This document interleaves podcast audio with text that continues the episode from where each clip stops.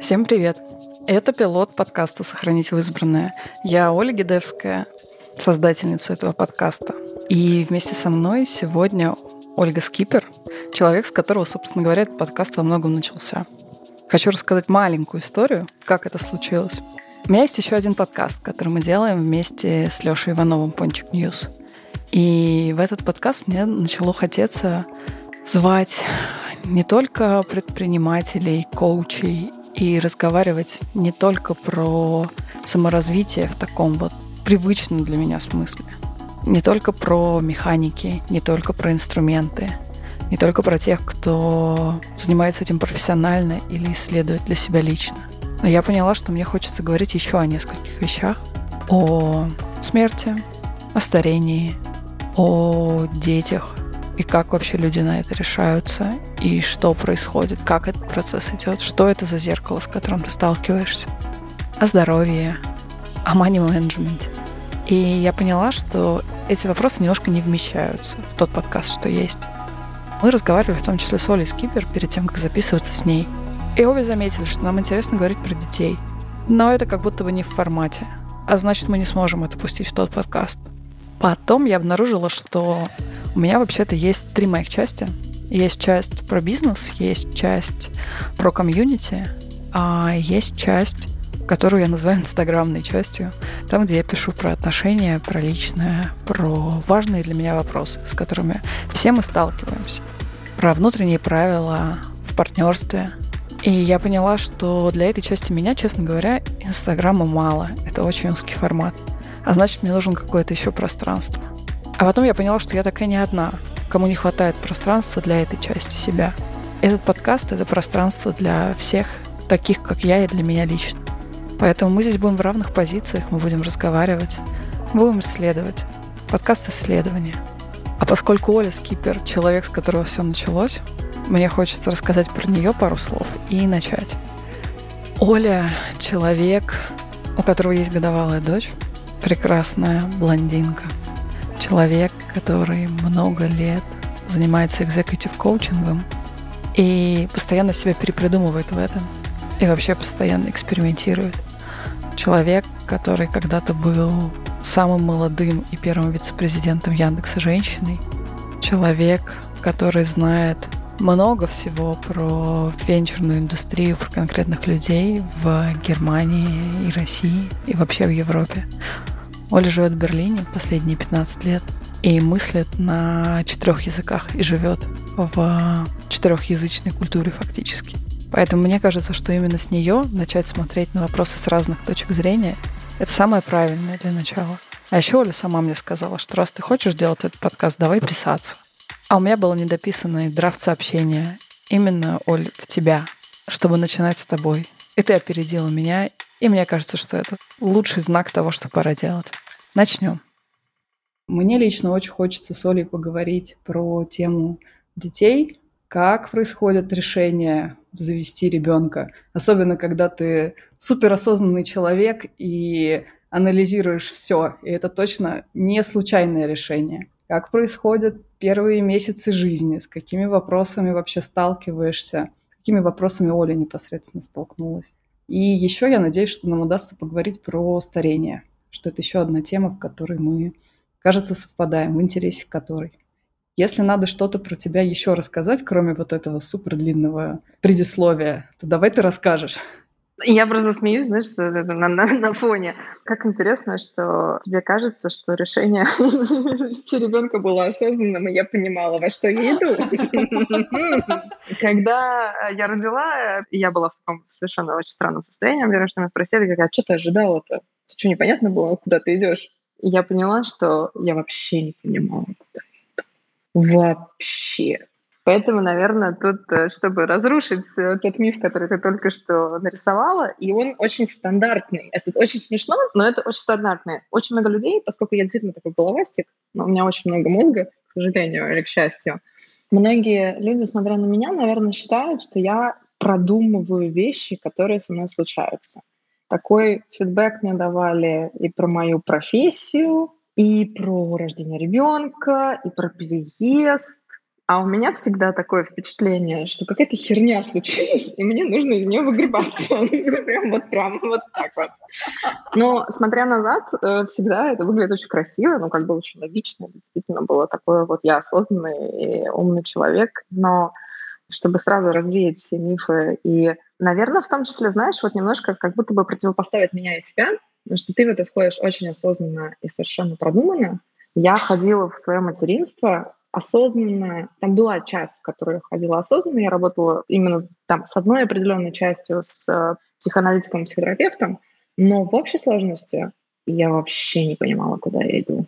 Абсолютно. Для меня это было ощущение, что я хочу там быть, это звучит интересно, но вот э, все, что случилось потом, оно... Есть у меня тоже пост на, в Инстаграме, который я написала, что мне пришлось учиться, как летать в тот момент, когда меня выкинули из окна. вот такое у меня было ощущение в первый месяц, абсолютно точно. А мне в этом смысле интересно спросить про то, ты говоришь, что вот случилось что-то, и дальше ты с этим разбираешься. Потом оно выглядит супер логичным и супер красиво все. Как оно случалось э, про ребенка? Ну, то есть ты в какой-то части готовилась в одной, а дальше вот, да, выкинули из окна, и ты учишься летать. Как оно начиналось, и, может быть, еще что ты в этом хотела получить? Ну, то есть ты явно сказала, что что-то тебе в этом казалось, о, это интересно. Вот про что это интересно? Я такой человек, который, наверное, с самого детства знал, что будет мамой и хотел иметь детей. Не было у меня такого ощущения, что я как-то росла в этот момент. Я всегда знала, окей, я хочу иметь детей, я хочу там семью, и как-то, знаешь, вот с этой целью по жизни я смотрела по сторонам смотрела, когда же момент наступит. И сейчас 37 лет, родила я в 36.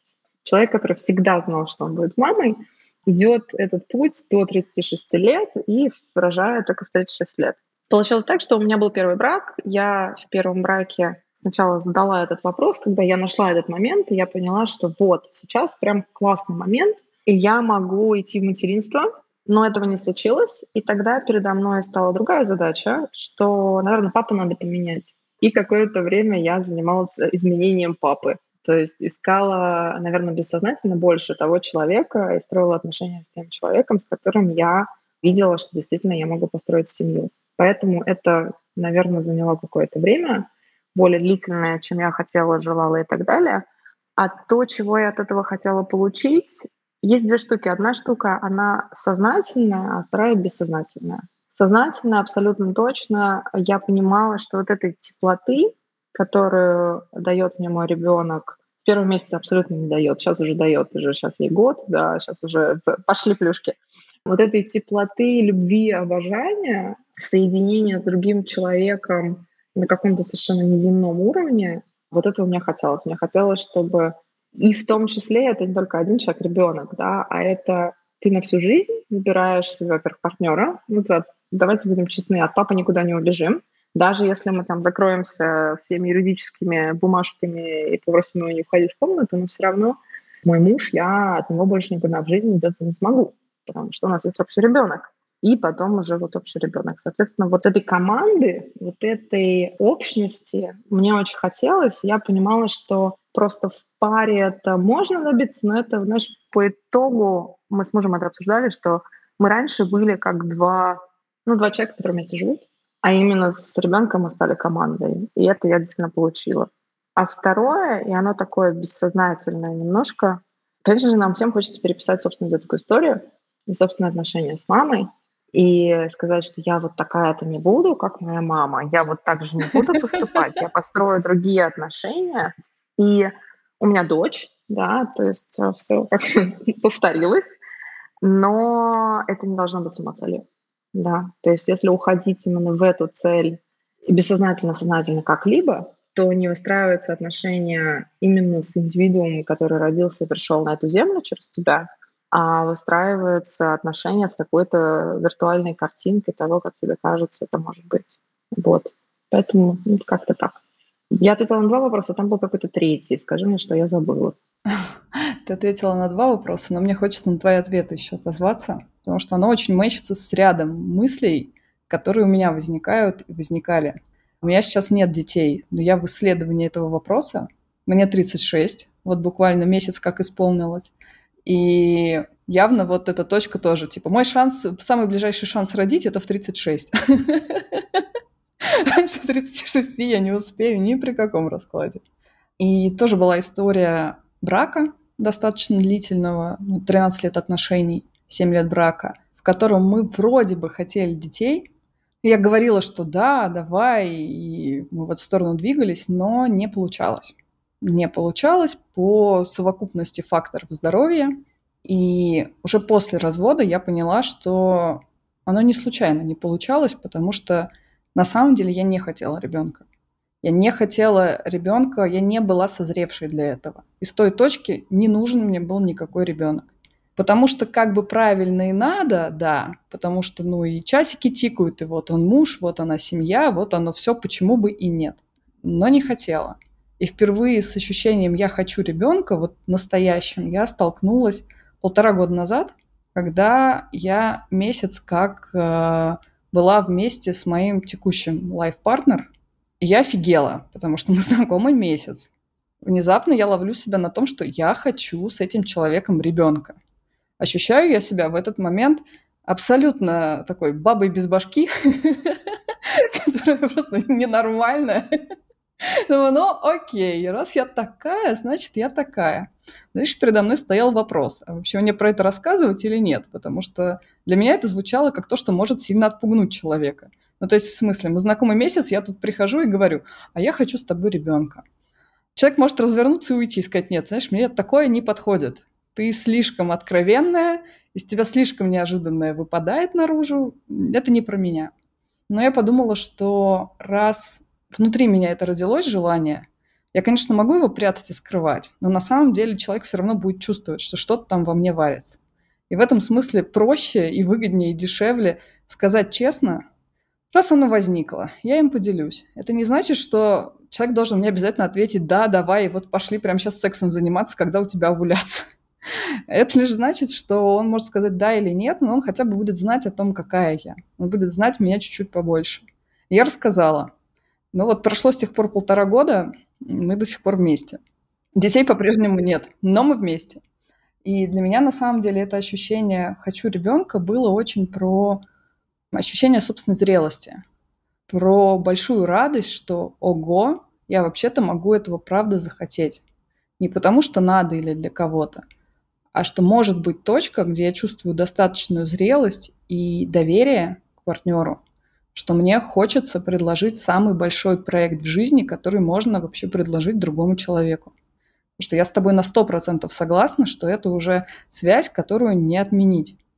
То есть э, с партнером по бизнесу можно поделить и разойтись. И в целом прям разъехаться в разные углы и больше не взаимодействовать. Да, там тоже все равно останется связь, и эта история не денется. Но по степени глубины и по степени связанности с родовой системой, влияние на мою родовую систему, в общем, на все, на многое. Но это самый большой проект, который только можно предложить. Когда я поняла, что я хочу такое предложить человеку, для меня это было большой радостью, что такое вообще со мной случилось. Даже если он скажет нет, со мной этот опыт и ощущение себя с таким желанием уже произошло. И это супер подарок. Это одна мысль, которой я хотела поделиться. А вторая что для меня, я потом анализировала, что для меня стало маркером, почему я вообще захотела такой большой проект предлагать так быстро. А маркером для меня оказалось, что у нас незадолго до этого случился первый конфликт, и внутри этого конфликта мы смогли его пройти и сблизиться внутри него. Мы смогли поговорить так, что это не злость или агрессию друг по отношению к другу создало, а итоговое послевкусие – это близость. Что было сложное, но оно настолько соединило сильнее. И я поняла, что это опыт, благодаря которому мне хочется доверять и хочется предлагать прям максимальное. Если мы можем так проходить через сложности, то значит можно идти прям в большую игру, давай играть по-крупному. Но это еще в том числе описывает то, что я либо боюсь и туплю, либо прыгаю с головой. У меня, кажется, нету срединного варианта, это что-то меня характеризующее. Ты, кстати, не говоришь о том, а, что сказал твой любимый человек после того, как ты ему предложила. Ну, давай добавлю. Он сказал, что хорошо, я сейчас не хочу, но как бы окей, с тобой это происходит. И как бы на этом этот вопрос пока в этой же точке и находится. Но как бы он никуда не делся, он не сказал, нет, я отворачиваюсь, не признаю тебя и вообще пошел вон. Просто, ну, ты такая. Ты знаешь, для меня эта история про то, что это я, наверное, тоже с себя переношу. Это есть определенный этап жизни, когда либо этот человек идет с тобой, либо не идет. И вот тот вопрос, который ты задала, это сейчас моя интерпретация, да, именно с, с этой точки зрения давай на это смотреть, да. В этот момент ты задала вопрос, проверку, а ты вообще мой человек или нет? Ты примешь меня такой, какая я есть? Ты там а, не испугаешься, не убежишь, не поставишь мне условия? Как ты вообще вот Просто я тебе говорю, что я переношу, наверное, с себя немножко. Я в тот момент, когда я встретила своего мужа, я понимала, что я не готова на компромиссы в отношениях больше. Все, как бы до свидания. Я хочу семью, я хочу доверительных, глубоких, нежных, честных отношений. Да, если в честных, глубоких, доверительных отношениях бывает больно, да, бывает друг друга делая больно, но вместе из них выползаем. И у меня тоже был такой вопрос к тогда еще моему молодому человеку, который я ему задала. Я ждала правильного или неправильного ответа. Я знала, что есть варианты, как бы он мог мог бы ответить, и я бы тогда поняла бы, что мы, мы не идем дальше. Но вот на следующей неделе будет годовщина нашей свадьбы, поэтому видно, видно он тоже дал правильный ответ на этот вопрос. Да, видимо, как-то вы в этом совпали. Мне еще интересно, наверное, с тобой побольше поговорить про опыт родительства, про чего ты хотела получить именно вот эту вот команду с ребенком, вот эту вот команду, да. И про команду, и про те плюшки от того, что есть ребенок. Мне, наверное, хочется побольше про эти плюшки поговорить, потому что мне интересно. Я буквально в прошлом месяце внимательно исследовала вопрос, чего я боюсь в случае иметь детей, чего я боюсь в случае не иметь детей, и чего я боюсь, если я не приму решение. И вот как раз в части не иметь детей, это как раз э, на самом деле были ответы, от чего я хочу от иметь детей. Что ты хотела получать, и что ты в итоге получаешь. Потому что у тебя есть, скорее всего, и воспоминания картинки, которая была, и есть реальная картинка, mm-hmm. которая супер интересна. Есть э, у Coldplay такая прекрасная песня, в которой есть строчка, что когда ты получил не то, что хотел, а то, что тебе надо. Да? Вот э, для меня мой опыт материнства, он очень хорошо описывается этой строчкой. Да, потому что что я хотела, наверное, я хотела какой-то розовой картинки, прекрасных отношений с моей дочерью, отличных отношений с моим мужем. При этом, что меня не смутило, что в этой картинке моей дочери, ну, лет так 15. На секундочку. Я могу с ней поговорить, мы можем обсудить, вот как с тобой, какие-то философские темы, еще что-то. И вот это единение, какое-то понимание на очень глубоком уровне друг друга. Когда я стала мамой, я поняла, что, во-первых, в моей семейной системе нет опыта, когда один плюс один равно три, нет опыта синергии, нет опыта что семья не отбирает, а семья дает еще что-то дополнительное, что семья тебя не схлопывает и не зажимает в угол, а семья тебя расширяет. Наверное, мое материнство — это, во-первых, про это, про то, что меня, я сама и судьба, и все что угодно поставила на путь того, чтобы найти ответ, как я могу расширяться за счет семьи, и как я могу быть больше, добиться большего, стать больше. Больше не в плане ну, там, денег, титулов и еще чего-то, а именно расширение, собственно, потенциала. Да, того потенциала, который у меня есть, как я могу сделать так, чтобы то, что мне дали, то, что я для себя создала, вот эта семья, она играет на пользу моей цели достижения максимиза- максимизации моего потенциала. То есть это первый вопрос, который... Ну, вот это такая огромная плюшка, которая нифига не легкая, нифига не понятно, что с ней делать. Я еще в самом начале вот этого э, исследования всей, всей этой истории, но хотя бы, по крайней мере, я уже верю, что такое возможно.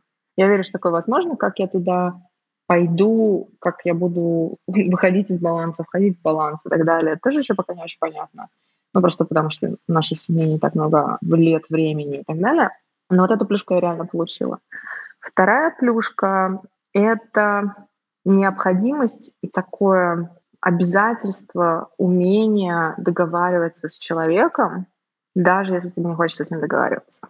Примерно, вот ты говоришь про семейные системы, да, с мужем приходит не только муж, да, у меня есть и свекровь, и свекор, по-моему, так правильно по-русски называется. И это люди, с которыми я не договариваюсь быть в отношениях. Они здесь со мной, потому что у нас с ними общие интересы. У меня и у нашей бабушки, мы называем ее, то есть одну бабушку, потому что э, э, у нас такая семейная система, у нас с ней общая цель. Мы можем в каких-то моментах друг друга очень не нравиться, но нам приходится находиться на одном э, поле. И нам приходится играть вместе, потому что есть два человека, есть мой муж и моя дочь, для которых супер необходима и любовь, и забота моя, и любовь и забота бабушки. Вот это такая плюшка, которая учиться договариваться, учиться быть в пространстве с человеком, с которым, ну, может быть, я бы достаточно скоропостижно бы а, распрощалась, если бы это была какая-то другая ситуация. Это тоже мой бэкграунд стартапера, да, то есть понятно, что я когда строила компанию, у меня была привилегия того, что я могла выбирать своих людей, с которыми со мной работают, и могла легко сказать, ну нет, как бы я не пойду в работу с этими. Я понимаю, что люди, у которых, например, там корпоративный а, бэкграунд или еще какой-то, они уже умеют это делать, но я так не умею. И для меня это был такой личный структурированный челлендж именно вот для моей э, э моей кармической э, там какой-то э, задачи, да, которую я выполняю. А есть еще плюшка, которая не про переделывание себя и не про где-то в будущем, а про сейчас. Ну вот природа, наверное, так сделала, что именно в самом начале пути э, ребенок настолько с мамой и мамин, а, что вот эта сюсюсюка, которая идет на ручки, обнимается, которая хочет с тобой поваляться, которая смотрит на тебя как на Бога, и для нее вообще ничего на свете лучше мамы не существует, какая бы я там ни была, э, разбитая, не знаю, в каких-то эмоциях, еще что-то, она в любом случае выберет, чтобы я укладывала ее в кровать, даже если я сижу перед кроватью и рыдаю там, по каким-то своим поводам, нежели кто-то рядом с ним был другой. И вот эта бесконечная любовь и доверие, которое она мне дает, ну, я иногда себя спрашиваю вообще, как я такое заслужил, это каким образом. И опять же, это очередной, знаешь, такой психотерапевтический вопрос, почему надо заслужить? Ну, вот оно дается тебе просто так. Вот оно здесь. Оно пришло с тем человеком, который пришел в этот мир через тебя, да. У меня среди страхов иметь детей есть как раз страх про то, что это меня точно соединит с еще какой-то системой, которую я не знаю. Я в нее не копала сильно. Я не знакома с этими людьми. И как бы как мне с этим будет, это прям отдельный такой пласт, что есть мужчина, которого я выбираю, и про него я хотя бы что-то знаю. У нас есть какие-то наши отношения. А вот есть же все еще, что будет происходить. И это еще как-то мэчится твой рассказ с... Я в последнее время, видимо, моя кармическая задача нынче научиться брать пространство не только физически разделяясь, то есть как mm. пространство себя и с собой, не уезжая куда-то еще отдельно, не раздвинувшись географически, а именно вот сохраняя дистанцию физическую, но не терять фокус на себя, не делать сто процентов фокус на партнера, например. То есть какие-то такие задачи. И как будто бы с появлением детей я могу столкнуться с другими сторонами того же самого вопроса. Да, ты вот это очень четко подсветила. Я с тобой абсолютно согласна. Я тебе так скажу, мне кажется, что ты знаешь семейную систему твоего партнера. Я просто про свой опыт могу рассказать, да. Давай. Я, конечно же, когда ребенок родился, я столкнулась с определенными проявлениями этой системы, которые влияют на моего ребенка. Но сказать, что я их до этого не видела, я не могу. Я их видела, я их знала. Я их, э, ну, как могла ручками пощупать. Но просто что произошло? Они были, во-первых, не настолько важны какие-то вещи, просто потому что там не было вот ребенка в этой системе. А с другой стороны, как-то вот фокуса не было туда. А сейчас, когда фокус туда через ребенка, конечно же, какие-то вещи проявляются. Поэтому есть у меня ощущение, что ты на самом деле все знаешь про семейную систему. Конечно же, я тоже не видела всех э, там, кто за моим мужем стоит. но как он говорит про маму, как он говорит про папу, как он говорит про дедушку, как он выстраивает отношения там со мной, и вот это все, оно было, знаешь, как будто бы вот э, ты слушаешь радио, и оно там на троечке стоит, звук, а потом ты так повернула его на семерку, и оно просто намного громче. Но это одна и та же мелодия. Ты эту мелодию слышишь постоянно, просто ты к ней не настолько прислушиваешься, потому что ну, это я не знаю, как у тебя, но у меня есть такая тема, что мне важно Хочется не использовать слово «контролировать», но давайте будем честны, давайте будем все честны. Хочется контролировать э, то, что попадает в моего ребенка, потому что, конечно, это я тоже убедилась с рождением, мне все же кажется, что мы приходим чистые да, в этот мир, и потом мы наполняемся тем, что встречается на разных этапах нам на пути. И понятно, что в ней есть и я, и мой муж, и бабушка, и дедушка, и наша первая няня, и наш кот, наверное, там тоже есть каким-то образом пробегал, и дети на площадке и так далее. Раньше какие-то проявления семейной системы ты видела, но они как-то тебе были пофиг, а теперь, поскольку есть проект, и ты хочешь контролировать его э, выхлоп, конечно же, вся эта история, она становится наиболее, ну, такая ну, то есть градус не повышает. Знаешь, я вот не хочу, у меня вот сейчас сижу и сама себя критикую внутренне, да, ну, потому что, ну что же я так много обращаю на это внимание, зачем я так много об этом думаю. Но, к сожалению, проблема в том, что я не могу отключить это, да, я не могу не задавать себе вопрос, а какие вещи я все-таки действительно в моем круге контроля, и я могу, ну, хотя бы на время отстранить ребенка от каких-то вещей. Понятно, что в любом случае мы все встретимся со всем. Да. А какие вещи ты нашла, которые внутри твоего круга контроля? Ну, я совершенно точно могу выбирать э, няню. я могу выбирать, какой, какой человек. Это тоже, знаешь, такое, я не знаю, насколько ты об этом задумывалась, может быть, через диалоги со мной ты об этом задумывалась, но бабушки и дедушки еще ничего, потому что они хотя бы приезжают там раз в три месяца. А вот няня — человек, который не является членом твоей семьи физически, которые технически приходят с ребенком, потому что если мы живем в современном обществе, и мы тот тип женщин, которым еще и важно быть чем-то другим, кроме как мамой, ну, как бы без няни, к сожалению, не, не выжить в этой, в этой жизни, поэтому приходит еще какой-то человек в твою жизнь, которого я могу, в принципе, контролировать, с кем я вступаю в отношения в этой связи, и как надолго. Это я тоже могу контролировать, потому что ну, там есть разные варианты, как люди хотят работать, не хотят работать, и это тоже можно, в принципе, контролировать. Я могу контролировать себя, прежде всего, потому что от того, как я в этих отношениях, очень много всего зависит.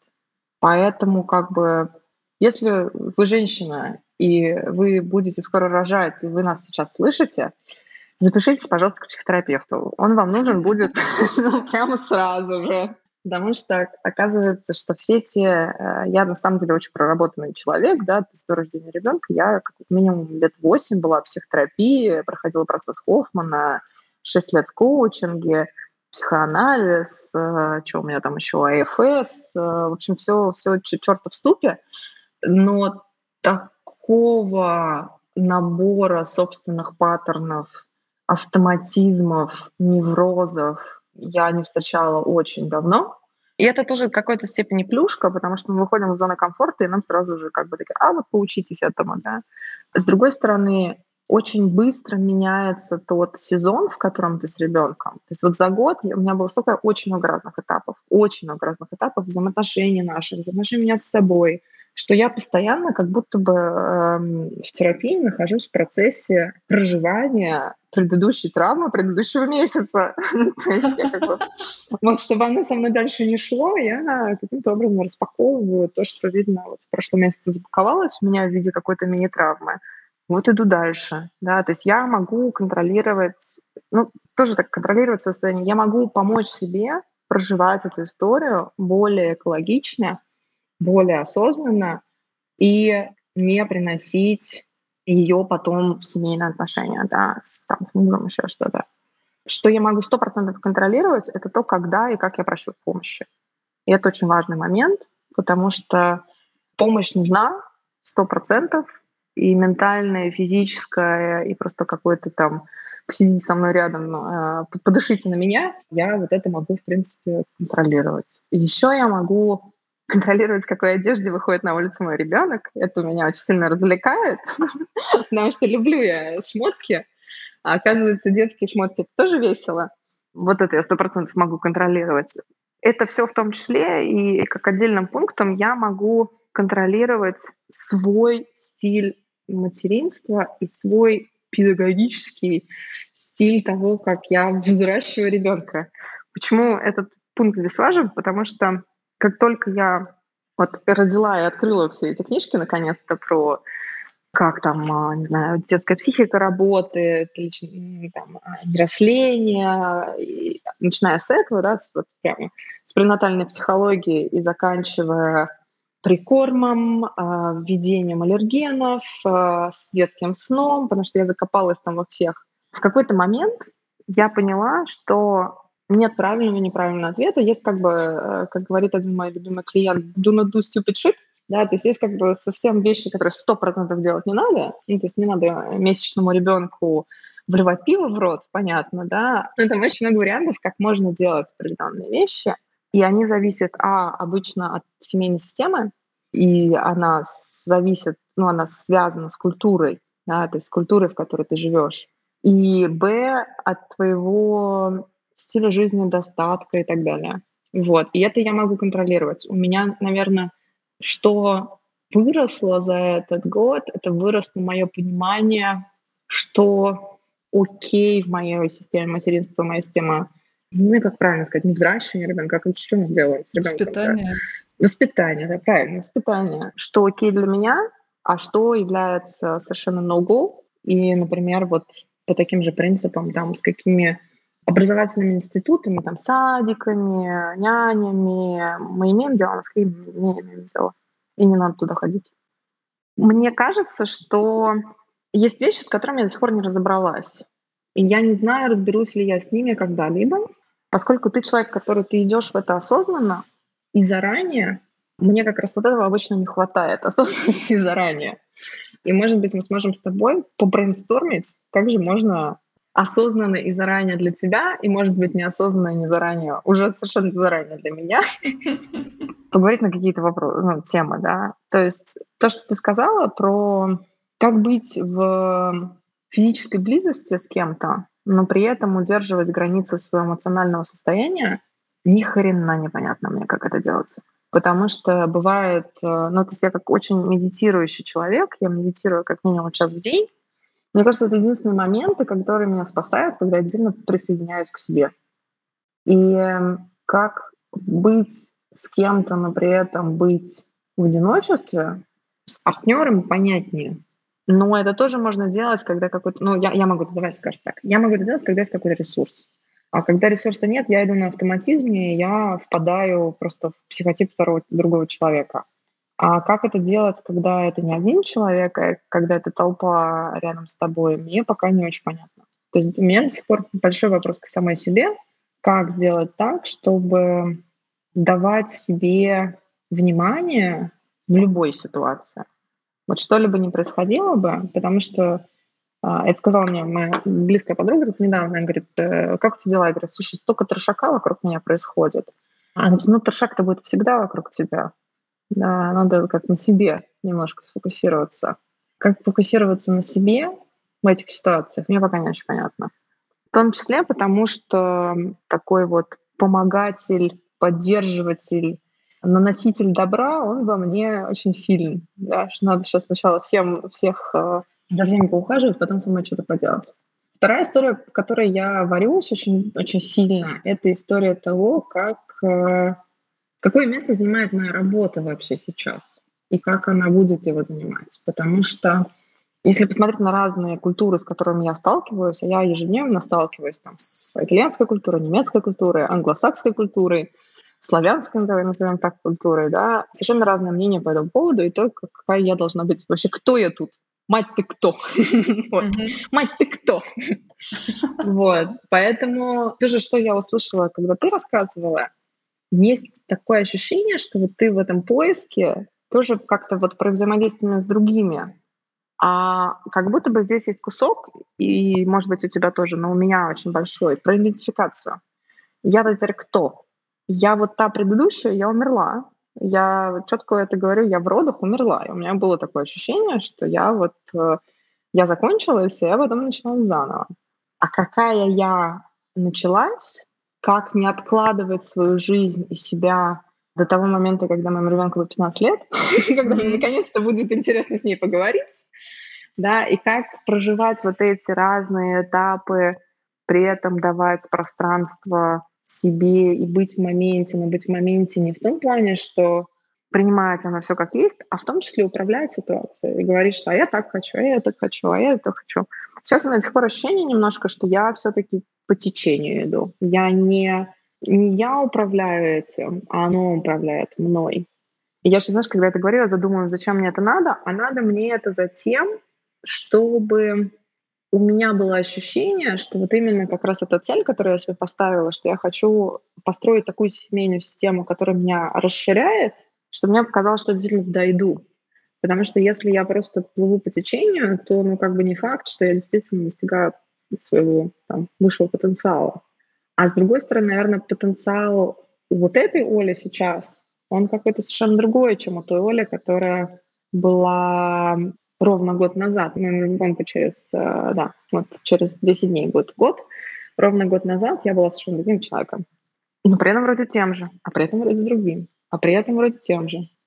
И вот это такое метание идентификаций для меня очень интересно. И, наверное, знаешь, что я пытаюсь этим всем сказать, с этим всем монологом, который сейчас на тебя вылила? Мне интересно послушать тебя, как ты представляешь, кем ты будешь или станешь, когда ты будешь мамой. Потому что я себе сейчас до сих пор не могу ответить на этот вопрос. Знаешь, у меня для меня это такая тоже зона исследования, потому что заранее себе ответить на этот вопрос я, конечно же, не могу. Для меня это вызов про как действительно через этот опыт расшириться. Я ощущаю, что этот опыт расширяющий, и что он на самом деле не во вред ничему из того, что я делаю. Это звучит очень дико и странно, но это то ощущение, в котором я пребываю, что вроде бы появление большого, значимого, нового фокуса внимания и вообще сферы жизни, это не значит, что станут хуже происходить какие-то другие проекты. Ну, вернее, что-то неважное отвалится. Понятно, что моего внимания не будет хватать на все то же самое, на что хватало без ребенка. Но как будто бы важное все равно останется. Просто такое ключевое станет еще более заметным. И у меня есть надежда, я не могу себе это гарантировать, но мне интересно провести как раз этот эксперимент. Мне поэтому любопытно, как я смогу через это расшириться, какие новые способы каких-то решений, идей у меня будут возникать, чтобы достигать большего порой меньшими усилиями большего именно не с точки зрения, там, не знаю, денег или статуса, каких-то тайтлов, чего бы то ни было, а именно, ну, такого большего по смыслу для меня. Большее по смыслу для меня может оказаться в том числе и там вкладывание в ребенка и выбирание какого-то времени прям вот вкладываться в ребенка. Это тоже не значит, что я в этом буду сужаться. Это тоже может быть расширение. Я предполагаю, зная меня сейчас, что у меня не получается заниматься каким-то одним проектом, я все равно положу что-то еще, то вряд ли я окажусь в ситуации, что мой фокус внимания сузится вот до одного направления. Просто исходя из э, какого-то психотипа собственного, как я живу. Ну, то есть тут поэтому мне интересен твой путь и то, о чем ты периодически пишешь, как как раз заново самоидентифицироваться и сделать 1 плюс 1 равно 3 или даже 33 – и мне кажется, тут моя надежда на то, что ребенок сильнейшее зеркало, как раз, что он подсвечивает сразу все. И что нравится, и что не нравится. И с тенью столкнуться сразу придется в лоб. Хочу я этого или не хочу. Ну, то есть зеркало, от которого еще и не убежать. Что от многих зеркал я могу убежать. Мне что-то не нравится, я отворачиваюсь и отхожу.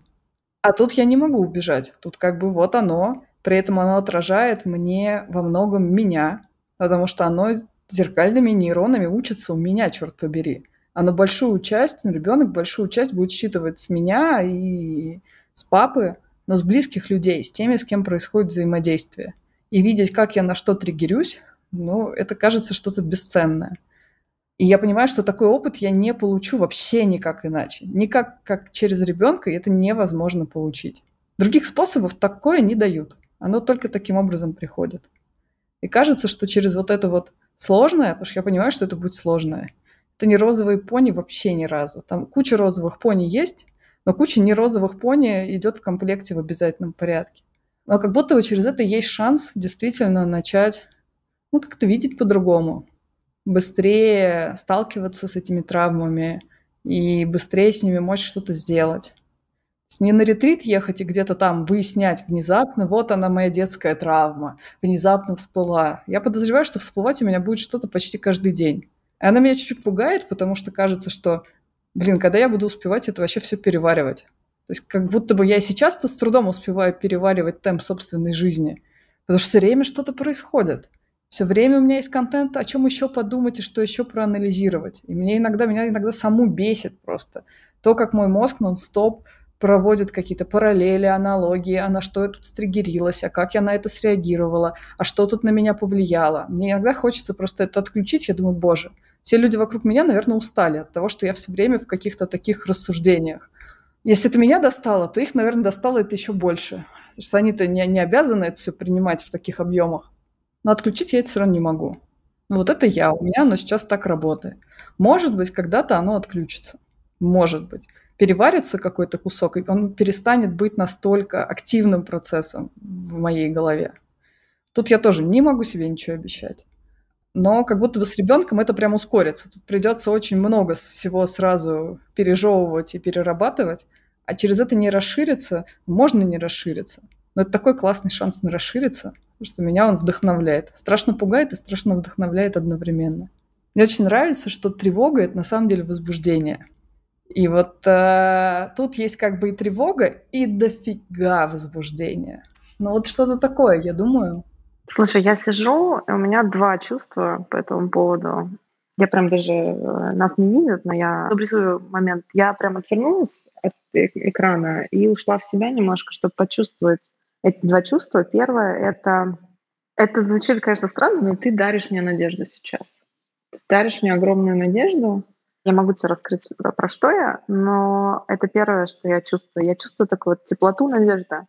Второй момент — определенная грусть, которую я чувствую от того, что я не замечаю, насколько на самом деле это позитивный для меня процесс, который сейчас происходит. Что все, что ты сейчас описала, я с тобой я могу тебя подписать, э, что да, действительно так все и происходит. Я учусь настолько делать из своей чуйки, а не из э, логического какого-то сознательного, а я просто делаю, и потом такая, о, да, нет, сделала правильно. Просто потому что времени нет на переваривание всего происходящего. А может быть, моему мозгу это хорошо, да. Но когда ты сейчас говорила, у меня прям поднялись вот эти две истории, что и я, наверное, в какой-то момент, поскольку это тяжелый для меня процесс, тоже там первый год ребенка, после родов и так далее, как будто бы перестала замечать, что там есть вещи, которые случились, и случились правильно, случились хорошо, и что когда ты их сейчас описываешь, я прям начинаю чувствовать, что это классно. А присоединения к этому классному у меня до сих пор не было. Вот тебе спасибо за это. Пожалуйста. Любопытно. Знаешь, для меня на самом деле, ну вот твои размышления про 1 плюс 1 равно 3 и прочее, что ты именно в эту сторону смотришь, копаешь, исследуешь, ну как-то ощущаешься только больше и шире для меня, по крайней мере, во всем этом, внутри этого процесса. Оно как раз дает надежду, что мои мысли, что этот опыт меня расширит, что они имеют какое-то хотя бы право на существование. Потому что, конечно же, первая картинка, которая мне рисуется, это как я сижу дома с ребенком до бесконечности. Знаешь, как это? Прошлые версии этих картинок, которые у меня были. Аля, если я пойду в декрет, то я стану невостребованным специалистом и я больше не смогу, я потеряю, например, три года моей жизни, и больше я уже не вернусь на тот уровень, или мне надо будет бороться с кем-то новым. Ну вот какие-то такие истории. Сейчас этого во мне нет, потому что я на сто процентов уверена, что я вообще ничего не потеряю, что весь мой багаж, он уже мой багаж. Я за это время еще успею кучу всего развиться, придумать нового, и это будет только boost вперед. То есть у меня нет никакого страха.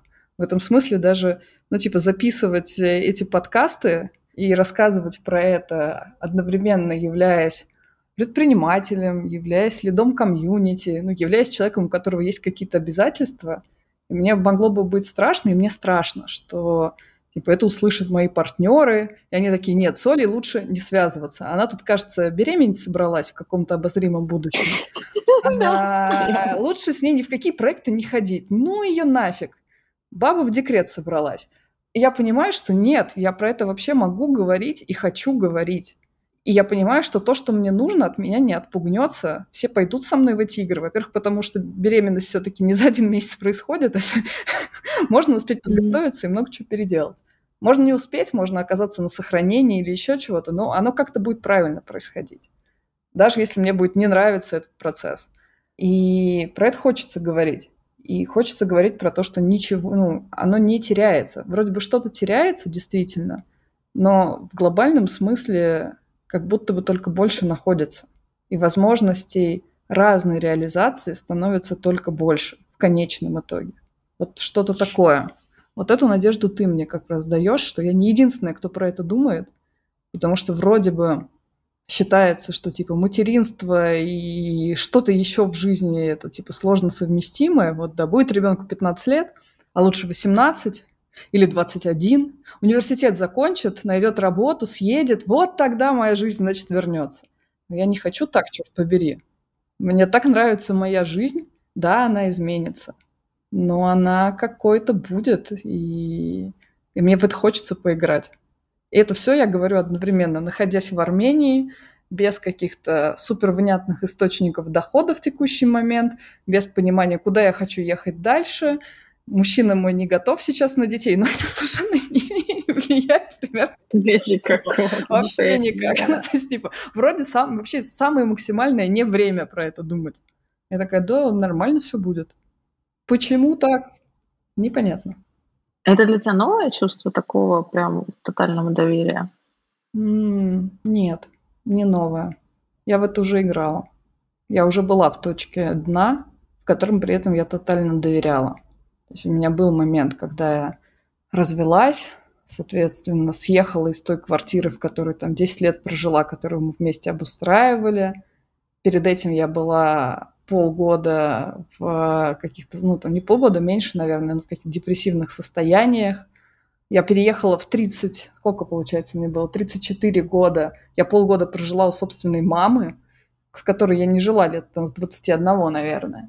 И, соответственно, до этого я была типа там SEO таймпэда, ну тут понятно, деньги, статус, короче, есть набор понятных плюшек. А тут я оказалась без семьи, без работы, без проектов, практически без денег и живу с мамой. Ну, как бы это комбо, которое вообще-то имеет точка, в которой хочется оказаться в 34 года. Особенно с моими амбициями, тем, что я умная девочка, я всегда себя обеспечивала, работаю с третьего курса, и в 10 лет пообещала себе, что я всегда буду способна содержать себя и своих детей.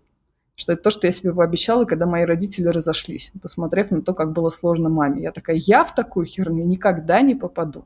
Уж я-то позабочусь о себе. И вот я в такой точке. Была. Это было там почти два года назад. И я в ней провела, наверное, где-то полгода. Ну, может, не полгода, месяца четыре. А дальше оно все стало разворачиваться. Вернее, оно и в процессе уже начало разворачиваться какими-то частями. У меня появилось любимое сообщество, о котором я забочусь и которое я развиваю. Потом постепенно пришел и проект с каким-то финансовым выхлопом. Появились новые отношения, внутри которых я созрела и захотела детей. Ну, типа, все начало разворачиваться. И поэтому мне не очень страшно. И там я тоже не хотела размениваться на компромиссы. Типа не все плохо, надо срочно бежать и спасаться. А нет, я в нужной точке. Да, она выглядит не очень приглядно. Не то, что про что хочется писать в соцсетях и говорить, да, смотрите, я живу с мамой. Вот, но из этого все равно происходит выход, и выход произошел очень быстро на самом-то деле. И в текущей точке мне тоже кажется, что, во-первых, я в хорошей точке, и оно все только разворачивается. Если я сейчас возьму и соберусь такая, и договорюсь с партнером, и не знаю, завтра забеременею, то тоже типа, ауткам из этого будет только, только в расширение. знаешь, как примерно я еще к текущему году, вроде год, но назвать его хорошим годом с точки зрения фактов язык бы не повернулся. Я при этом ощущаю его как все, в общем-то, со мной хорошо. Мой мир расширяется, мои возможности увеличиваются. Хотя это год, который я начала с э, попадания в замес в Казахстане. Я случайно была в Алмате на пересадке в отпуск, э, когда там происходили волнения. И мы бежали через взлетно-посадочную полосу аэропорта, когда аэропорт брали чуваки, там стреляли, били стекла и так далее. Мы выбежали на ВПП, бежали и потом пять дней жили в no-name хостеле за городом без связи, без денег, потому что у нас пересадка должна была быть, ну, типа, 12 часов. Естественно, мы не снимали кучу казахстанских денег, тенге, ну, типа, нахрена нам на это время? И как бы вот тут не работают банкоматы, нету связи, мы черти где, и как отсюда выбираться, непонятно. Ну, то есть вроде это уже какая-то такая история не очень приятная, потому что страшно было за свою жизнь действительно. После этого я заболела ковидом вместо отпуска, вернувшись эвакуационным рейсом Минобороны в Москву, я заболела, мы заболели ковидом, все, кто там были во всей этой истории. После этого случилась война, и я уехала в Армению. Потом я еще успела попасть в депрессию и побыть в депрессии месяца два, не мочь вообще ничего толком делать. Но мне кажется, что офигенный год. Год отличный. И такая, ну, все хорошо. Это меня расширяет. Ну, хотя, как бы, да, набор фактов вроде бы выглядит вообще дерьмовенько. Ну вот. Слушай, ну зато это классная история, которую можно рассказать после. Да, серия. Потому что мне кажется, что каждая, каждая такая... У меня несколько из таких историй, которые прям, ну, жопа жопой. Ну, сидишь как бы смотришь на это, думаешь, пиздец вообще. А потом это становится такой классной историей, которую можно рассказать. О чем-то она все-таки все-таки складывается. И я вот когда тебя сейчас слушала, мне кажется, что... Знаешь, это интересная такая история. С одной стороны, ты человек, который тотально доверяет, а с другой стороны, ты копаешься прям до, до точки «я», ну, то есть АБЦ, АБЦ, Д и, и Q, да, и я не знаю просто русского, простите меня, я не знаю русского алфавита, я только немецкий алфавит, поэтому я это сейчас... В общем, все, все вы по мне узнали, в принципе. Ну, в общем, э, от А до С, да, то есть, и мне кажется, нас это с тобой очень роднит. С одной стороны, мы тотально доверяем ситуации, а с другой стороны, мы тотально не доверяем и надо подготовиться. Потому что э, ты когда рассказывала, я примеряла это немножко на себя. И я начала же, на самом деле, с тобой, с того, что все думают, что я вот так продуманная, на самом деле классные, самые классные вещи случались со мной, когда я просто э, выставляла ногу вперед, шла, а там был какой-то какой, какой-то замес передо мной, да. И так интересно, знаешь, балансировать на доверие и недоверие. Тотально доверять и при этом тотально не доверяете. Тотально доверяете, при этом тотально не доверяете. Но это для меня, я сейчас про себя говорю. У тебя это звучит по-другому. У тебя это звучит как э, ты веришь, что это классная история, но ты хотела бы к ней подготовиться. Да, каким-то образом. Да, да. У меня оно про, знаешь, про получше узнать себя, ну, типа, про воспользоваться, что если есть поле, в которое я не заглядывала и в которое мне страшно заглядывать, это значит, что там максимум на самом деле важного и ценного закопано. И мне всегда было супер стрёмно смотреть, а какие у меня там есть страхи, например. Чего я на самом деле боюсь. Типа сесть и написать этот список страхов, но это прям подвиг. Это что-то очень героическое с моей стороны, с моей точки зрения было. И я вот буквально недавно смогла с собой про это честно поговорить. Не убежать от этого, не превратиться в ужика, который такой, а нет, не сейчас, потом когда-нибудь. У меня куча вопросов, которые я избегаю. И вопрос про детей – это был один из таких вопросов. Со мной про это невозможно было нормально поговорить, потому что слишком страшно, потому что невыносимо страшно. Проще не думать, не говорить, не объяснять ни себе, ни людям. Сейчас я оказалась в точке, в которой мне просто любопытно. Мне любопытно, а с чего оно у меня вообще собрано. Потому что, кажется, это много про меня – и точно так же Я вот, исследуя тему про детей, обнаружила, что у меня есть еще две сферы, в которые я... Вернее, сфер больше, несколько сфер, в которые я прям боюсь заглядывать и никогда не заглядывала, и всегда отворачивалась. Типа сфера здоровья. Почему я выбираю не сильно заботиться о своем здоровье? В чем для меня тут вообще выгода? Почему мне вот в этой точке хорошо? Что мне там страшно? Потому что мне точно что-то страшно. Я еще пока не поняла, что у меня не получилось ее пока прокопать настолько глубоко. Или сфера денег. Именно не зарабатывание, а такого money management, управления вот своими финансами. И взятие ответственности за то, что я этим управляю, управляю долгосрочно. Не на уровне я могу заработать столько, сколько мне хочется потратить. В это я умею играть. А вот все, что дальше, я играть не умею и боюсь. И в этом мне супер стыдно признаваться, потому что у меня экономическое образование, я поначалу работала на фондовом рынке. Ну, то есть, come on, весь мой бэкграунд говорит про то, что я должна в этом рубить супер вау. Я работала как бы много лет в стартапах, в IT, соответственно, венчур, инвестиции, а, люди вкладывают свой капитал. Ну, то есть, come on, я должна тут все просто вдоль и поперек знать, перекладывать э, из акций в крипту, понимать, на чем там вообще э, торговать, как чем пользоваться, в какие проекты вкладываться как ангел и т.д. и т.п. Хотя, как бы, ну, то есть вроде должно быть это. А у меня не это. Я в это не очень умею, я этого боюсь. Что я боюсь, что у меня это отберут. Что, типа, я начну делать, облажаюсь и потеряю. И, типа, нафига вообще тогда тратить свои силы? Потому что я понимаю, что вероятность, что я облажаюсь и потеряю, вообще-то не сто процентов. Это вообще какой-то мой страх. Родовой или из-за там раскулачивания одной части моей семьи, то, как они от этого бежали. Еще какой-то. Но этот страх во мне есть. И я понимаю, что мне хочется туда заглянуть, потому что в этой части он меня ограничивает. Не мир мне чего-то не готов дать. Мир бы мне насыпал, как только я буду к этому готова. И значит, в это хочется смотреть. Хоть и безумно страшно, и безумно стыдно. А к этому, если еще добавить, что я люблю учиться через людей, не через книжки читать и интернет-ресерчить, то чтобы мне это узнать, самое разумное мне пойти к тем, кто с этим уже хоть как-то разобрался или кому интересно. Но это значит, что мне придется признаться в том, что я тут ни хрена не понимаю, всегда этого избегала, не хотела в это смотреть. То есть мне придется этим сильным людям, кого я уважаю, еще и сказать, ты знаешь, я в этом дура вообще-то, дура дурой. Расскажи мне прям вот с азов, как у тебя это работает. И это пиздец стыдно. Это очень не хочется делать. Но при этом это мой самый работающий способ. Все остальные будут работать в сто раз хуже, я знаю себя уже достаточно.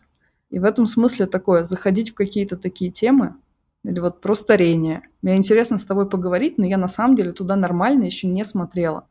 Мне это просто дико любопытно, потому что я понимаю, что меня это касается и коснется, и это касается вообще всех людей. И это не про женскую сторону материнства или еще чего-то оно вообще не гендерное абсолютно. Ну, то есть, понятно, есть гендерные отличия, и есть там тема климакса, про которую я тоже не знаю примерно ни черта. Даже не встречала про это каких-то внятных разговоров. Не блогеров, то есть если там секс-блогеров я еще встречаю, и как-то темы табуированные про секс начинают раскрываться, то нормально раскрывать темы про старение мне мало встречалось. Нормально раскрывать темы про климакс я вообще не видела примерно ничего. А это, блядь, происходит с каждой женщиной. Это неизбежный процесс. И да, я сейчас не в том возрасте, когда это должно меня коснуться. Но через 15 лет меня точно это ждет. Если я до этого момента не умру. А оно супер табуированное. Какую задачу ты этим ты решаешь? Какую задачу? Знаешь, это про удовольствие заглядывать в потайные уголки. Mm. Я не уверена, что это по-настоящему честный ответ, ну, то есть удовольствие точно есть, но явно под этим есть и какая-то потребность моя. Какая-то моя потребность. Мне как будто бы важно исследовать эти поля, потому что только исследовав их, я увижу реальную картинку и смогу с этим что-то сделать. Что я ничего не могу поменять, если я туда не смотрю. Оно никогда не изменится, и я никогда это не учту. А если я в это буду смотреть, и смотреть честно, не пытаясь чего-то придумать, а вот как бы с реальностью как-то соотнестись максимально, насколько это возможно, то у меня есть шанс делать какие-то выборы. то как будто бы у меня действительно больше контроля тогда. Судя по всему, это тоже про контроль. Это не значит, что я все буду контролировать, но это значит, что я чуть-чуть хотя бы осознаннее хоть где-то смогу выбрать, а не просто пойти автоматически. И знаешь, я тебя просто, я тебя слушаю, у меня ощущение, что это опять про тотальное доверие, потому что ты доверяешь, что там в будущем есть классные штуки. Чтобы о них подумать, нужно еще подумать о тех штуках, о которых людях не говорят. Потому что, знаешь, мне кажется, что вот мы с тобой немножко затронули про старение, да, и так далее. Когда говорят про старение, очень часто это как будто бы негативная какая-то эмоция. Старение. Дун-дун-дун-дун-дун. Климакс. Дум-дум-дум-дум-дум. Я тоже, честно тебе скажу, я не смотрела очень сильно в эту тему. Эта тема меня встретила тут недавно. Могу тебе сказать, как, но я сначала закончу мысль, чтобы я ее не потеряла. Так вот, предыдущая мысль моя про то, что вот это дун-дун-дун-дун-дун, а я, знаешь, как-то меня тема, например, смерти вообще не интересует. Ну, не знаю почему. У меня как-то нет такого, такой, такой темы смерти. Я как-то с ней не работаю. Вот у меня есть, знаешь, там близкая подруга, которая очень сильно в это смотрит, в жизнь после смерти и так далее. Меня эта тема не очень интересует, но меня интересует тема другая. Кто мы, какая наша роль на разных этапах жизни. И вот, например, почему меня стала занимать тема старения, и давай ну, климакс туда же привезем, приплетем, какая будет моя роль в этом во всем. Потому что раньше я всегда была, знаешь, там, самая молодая в этой команде, самый молодой вице-президент компании Яндекс, самая молодая д д д д д самая там еще что-то молодая, и дальше напишите дальше, что там идет. Сейчас уже я на этапе, когда, ну вот мы уже говорили, мне 37, ко мне приходят стартапы, э, например, вот немецкие, я в Берлине живу, и ребята 25-26 лет, э, позиция CEO, и они мне не позволяют смотреть на них свысока. Это не то, что я не смотрю на них с высока, с моей колокольни возраст, то на 10 лет-то старше, на 12-13. А, они меня не позволяют поставить нас такую позицию, когда я в силу возраста как будто бы их выше. И я задалась этой, этим вопросом, как бы, а тогда какая у меня позиция в этих отношениях с ними? Ну, как коуча, конечно же, с первой приближения, а второе, с точки зрения э, ну, человека, и также про климакс, э, знаешь, это как, что на самом деле женщина может стать просветленной только после климакса. Есть такая история, что мужчины просветленными становятся до 33, это поэтому возраст Христа такой, а женщины могут только после климакса на самом деле. Вот. Если ты посмотришь на всех самых таких э, интересных, скажем, там, э, женщин в медитации, в духовном росте, в чем-то еще, все мы, ну так на секундочку, 70 плюс. И когда мы говорим возраст и старение, и есть негатив. Для меня вот есть такой позитив, что когда-то я наконец-то освобожусь от гормонов, ребята. В какой-то момент эта херня не будет по мне долбать.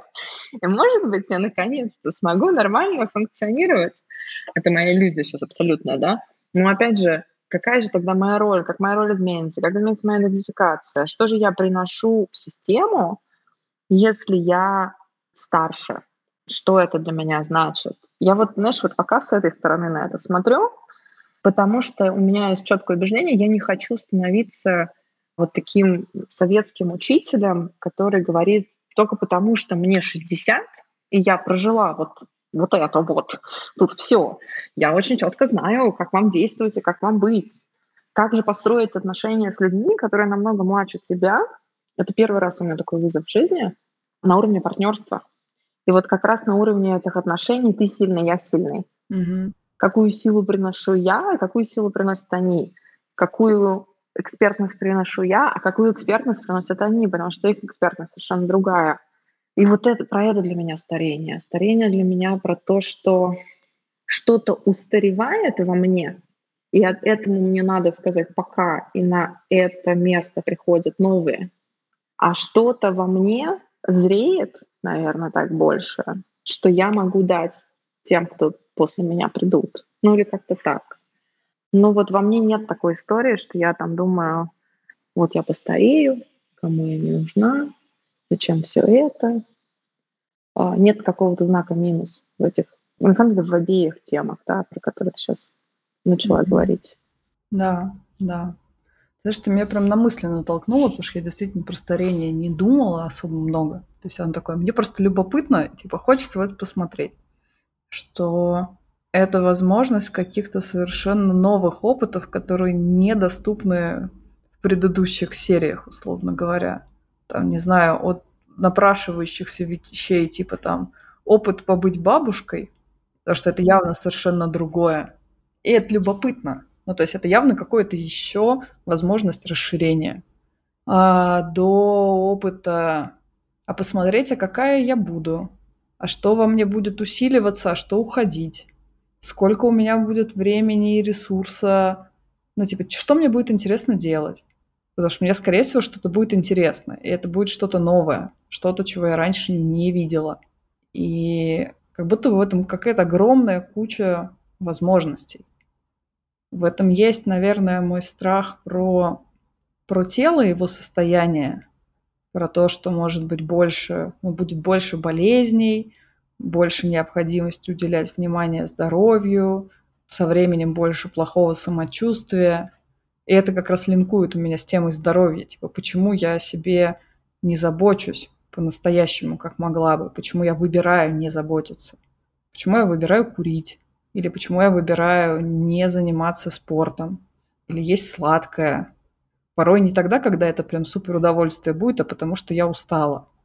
Я понимаю, что если я хочу успеть в какое-то большее количество игр поиграть, и в игр более возрастных, которые мне придут тогда, то неплохо бы об этом подумать уже сейчас, потому что это интересно. И я, например, наблюдаю свою маму, и восхищаюсь тем, многими вещами в том, как она выстроила свою жизнь сейчас. Потому что она ходит почти каждый день в бассейн, в открытый бассейн, в баню, на йогу. Села за руль в зрелом возрасте не так давно. Себя возит по всяким вот своим каким-то делам. И явно это на самом деле весьма кайфовая жизнь. И глядя на вот этот пример, который рядом, вот он ко мне близко, я понимаю, что вообще-то, ну, у меня было ощущение, что, условно говоря, когда я была маленькой, это были там 90-е и прочее, что мамина жизнь была сложнее, чем она сейчас. То есть сейчас она больше кайфует, больше делает для себя.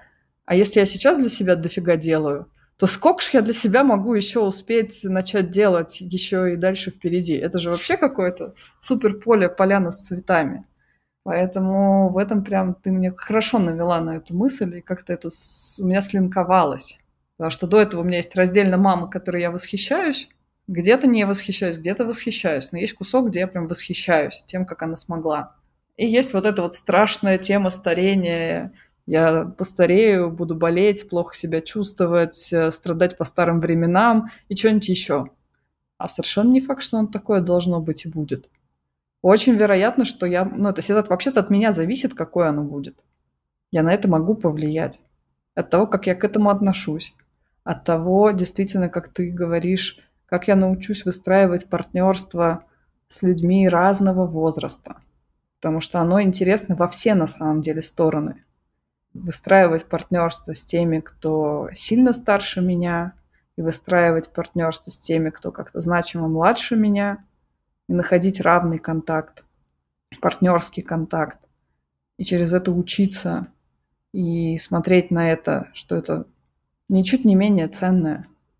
И этому можно научиться уже сейчас. И это значит, что если я научусь этому сейчас, то впереди мне это будет супер помогать. Ну, то есть я смогу продолжить в это играть. И ты знаешь, ты сейчас забываешь одну вещь, она для меня очень важная, и она линкуется немножко с темой материнства, я залинкую. Мы первое поколение, реально первое поколение, которое, скорее всего, когда нам будет 65, продолжит ходить к психотерапевту.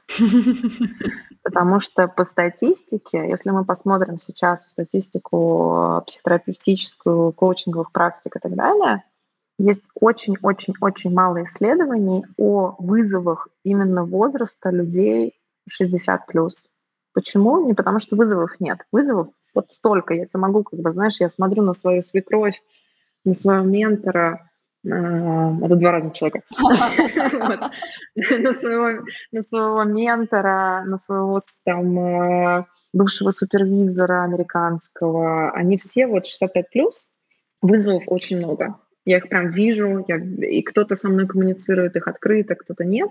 Но история в том, что обычно люди в этом возрасте не просили о помощи, они не проговаривали эти истории и не проживали ни с какими из помогающих.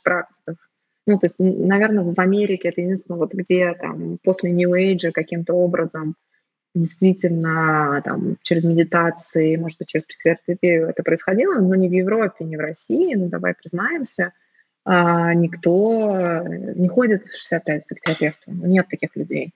И почему я знаю, что наш опыт с тобой будет абсолютно другим, и это дает мне огроменную долю оптимизма в том, что, не знаю, как ты, но я сейчас нас обобщу, я предполагаю, что так же, я не брошу в 65 сходить к терапевту. Для меня это такой поддерживающий механизм, да, или там я не, не брошу медитировать, я не брошу телесные практики. Для меня это настолько часть моей жизни, которая помогает мне проходить каждый раз через разный набор вызовов.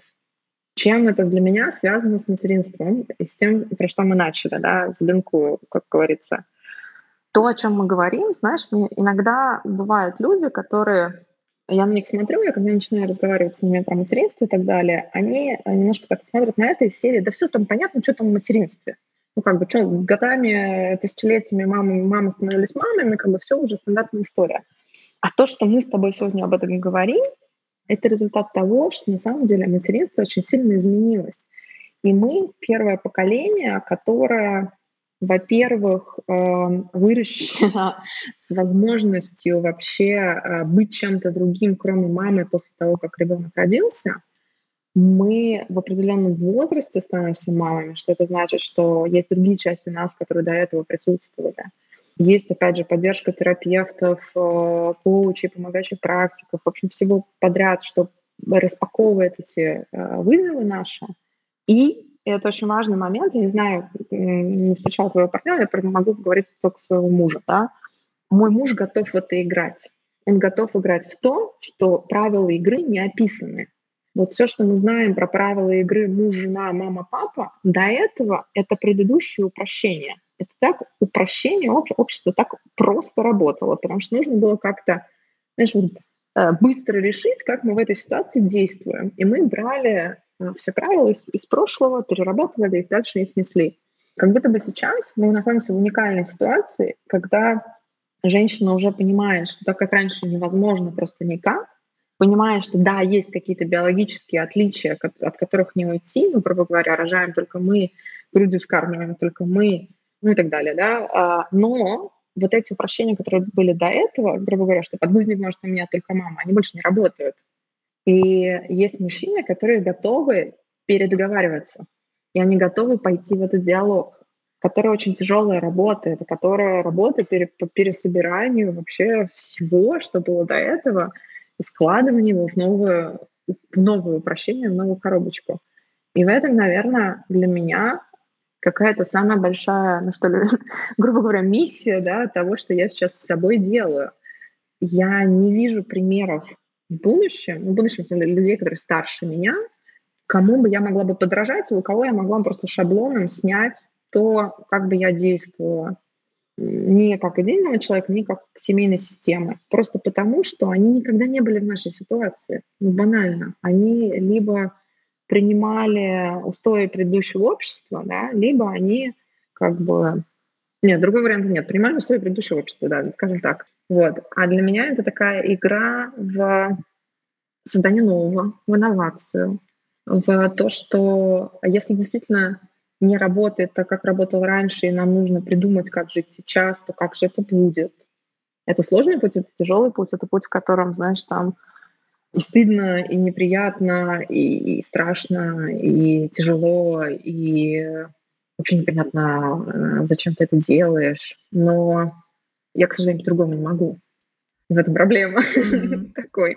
Не можешь по-другому. Но для меня эта тема связана с темой старения, потому что такое ощущение, что, ну вот банально, да, раньше, даже я сейчас вот когда была беременная, мне немцы всегда ставили, что я рисковый пациент, рисковый пациент, потому что я а, старше 35, беременная женщина, да, вот это рисковый пациент в, в Германии. Сейчас уже есть исследование, что, в принципе, по большому счету мы можем беременеть и рожать до наступления климакса, да. Ну вот как это меняет то, как будет устраиваться наше общество. И не все готовы в это идти, ну, потому что ну, не всем интересно, не всем надо и так далее. А мне интересно, а мне надо. Потому что я, наверное, не могу как-то иначе. Знаешь, у меня это еще очень мэчится с, с тем, что ну, практически во всех сферах, например, в партнерских отношениях, я, ну и мы перепридумываем, как оно может работать. Потому что есть вот все предыдущее, предыдущих поколений, предыдущее мое, что я попробовала, предыдущее, что партнер попробовал. И знание, что оно работает как-то вообще-то иначе.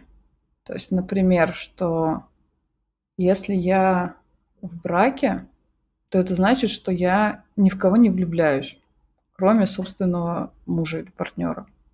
И мне много лет казалось, что да, ровно оно так и работает. А потом, оглянувшись, я такая, ну, вот тебе вот этот нравился, вот тут ты в этого ненадолго влюбилась, вот тут еще что-то происходило. И развидеть это я не могу. И это при том, что я одновременно любила своего мужа, и это были важные для меня отношения.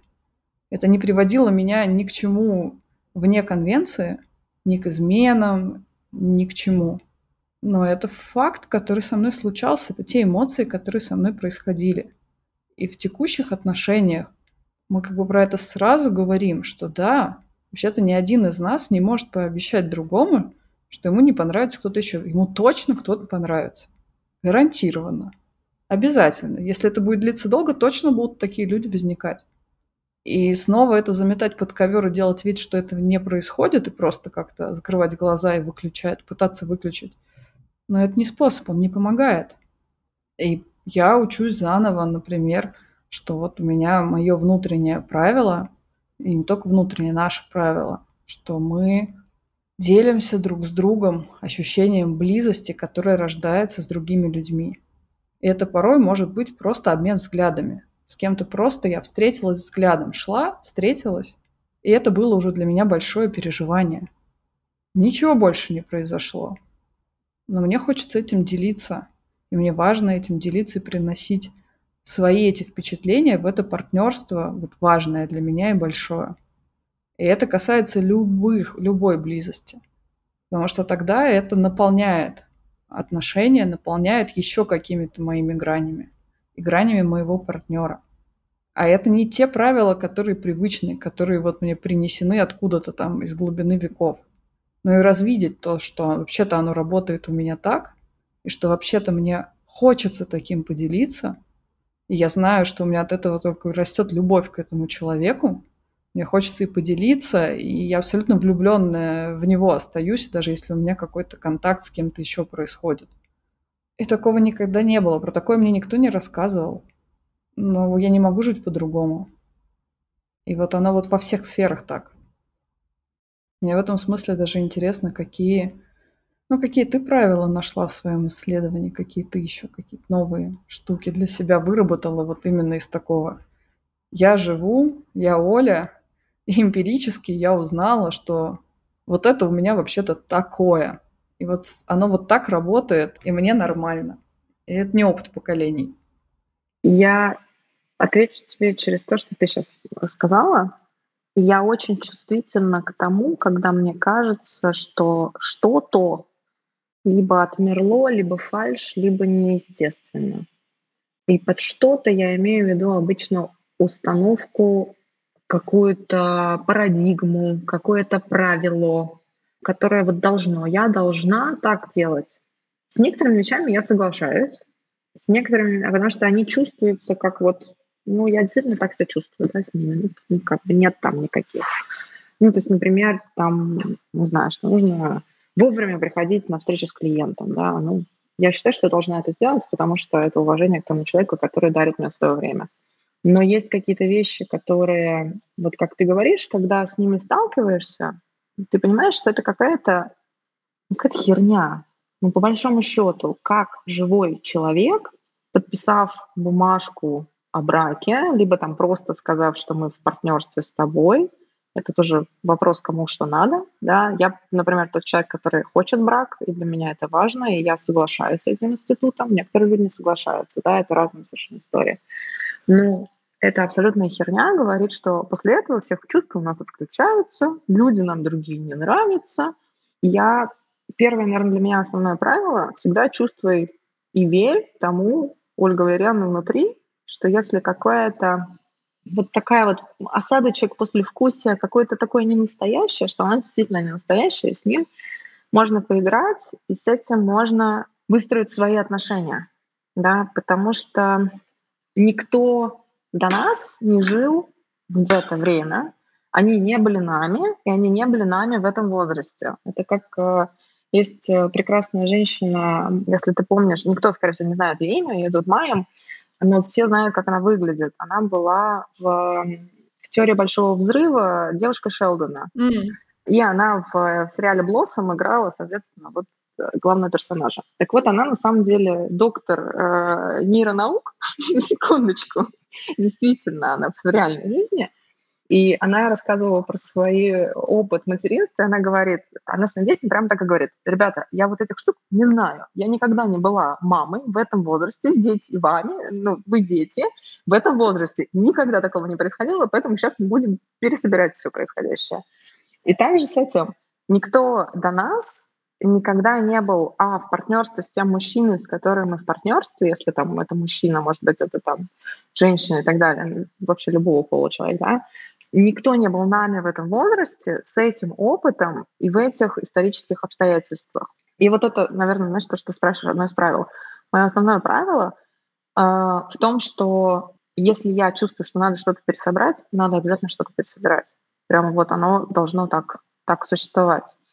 А из практических каких-то штук, ну смотри, есть много вариантов, как я могла бы повести бы себя, как профессионал, э, женщина в, на топ-позициях э, с высоким заработком, который рожается ребенок.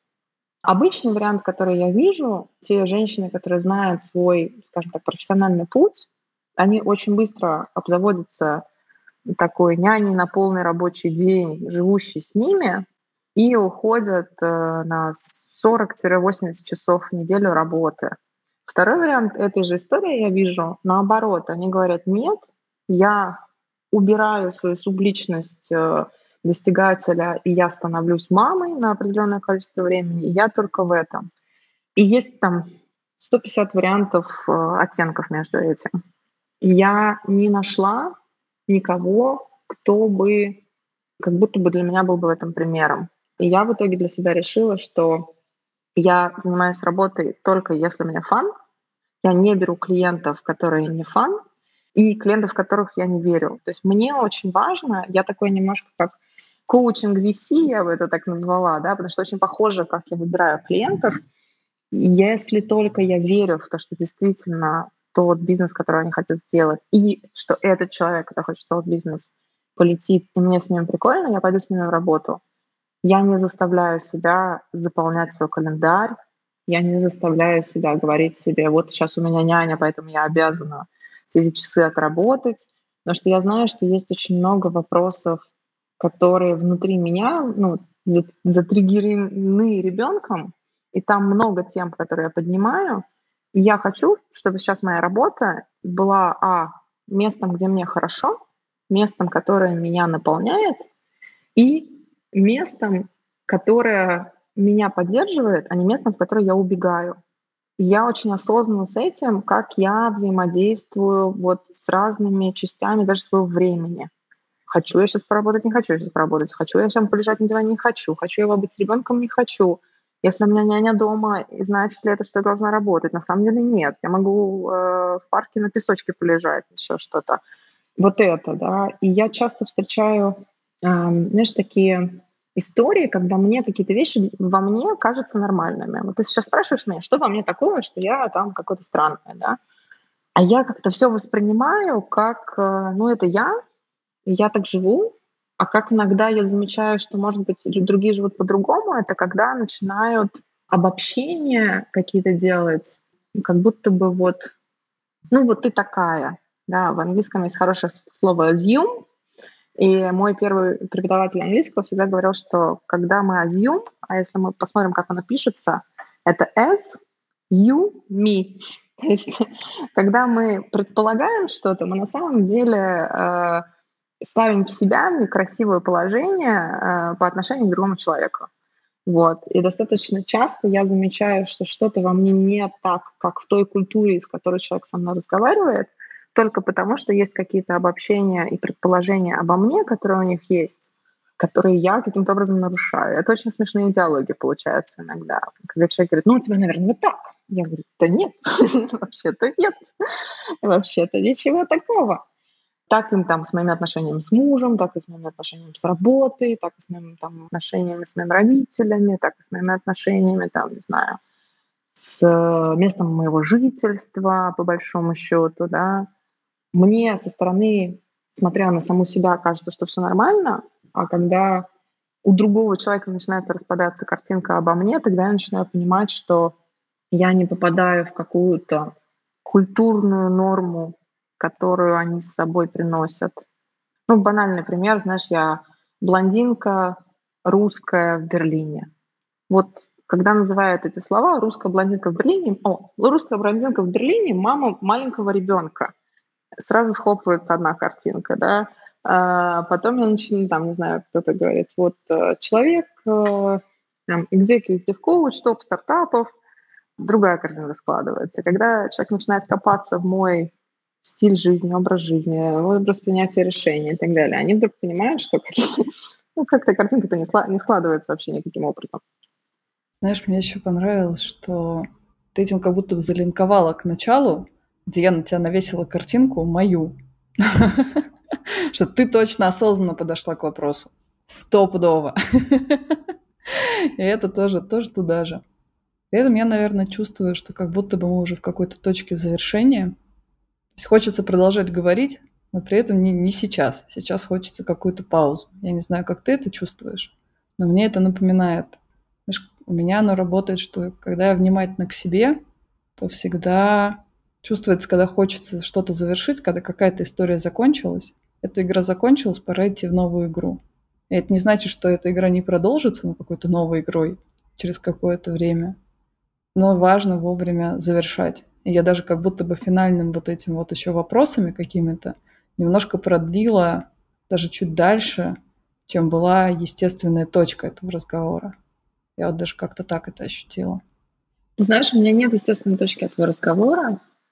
Мне кажется, что я вот сейчас чувствую, как будто бы мы прошли с тобой отдельно какой-то круг, и я прошла в начало его да, то есть это не про точку, это про такую спиральку немножко, такой буп, буп, угу.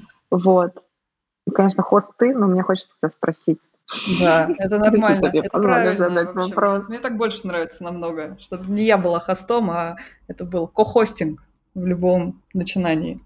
Тебе что больше всего запомнилось из нашего разговора сегодня? Попробую отмотать. Мне запомнилось про, про старение, она для меня какой-то совсем, знаешь, из ряда вон.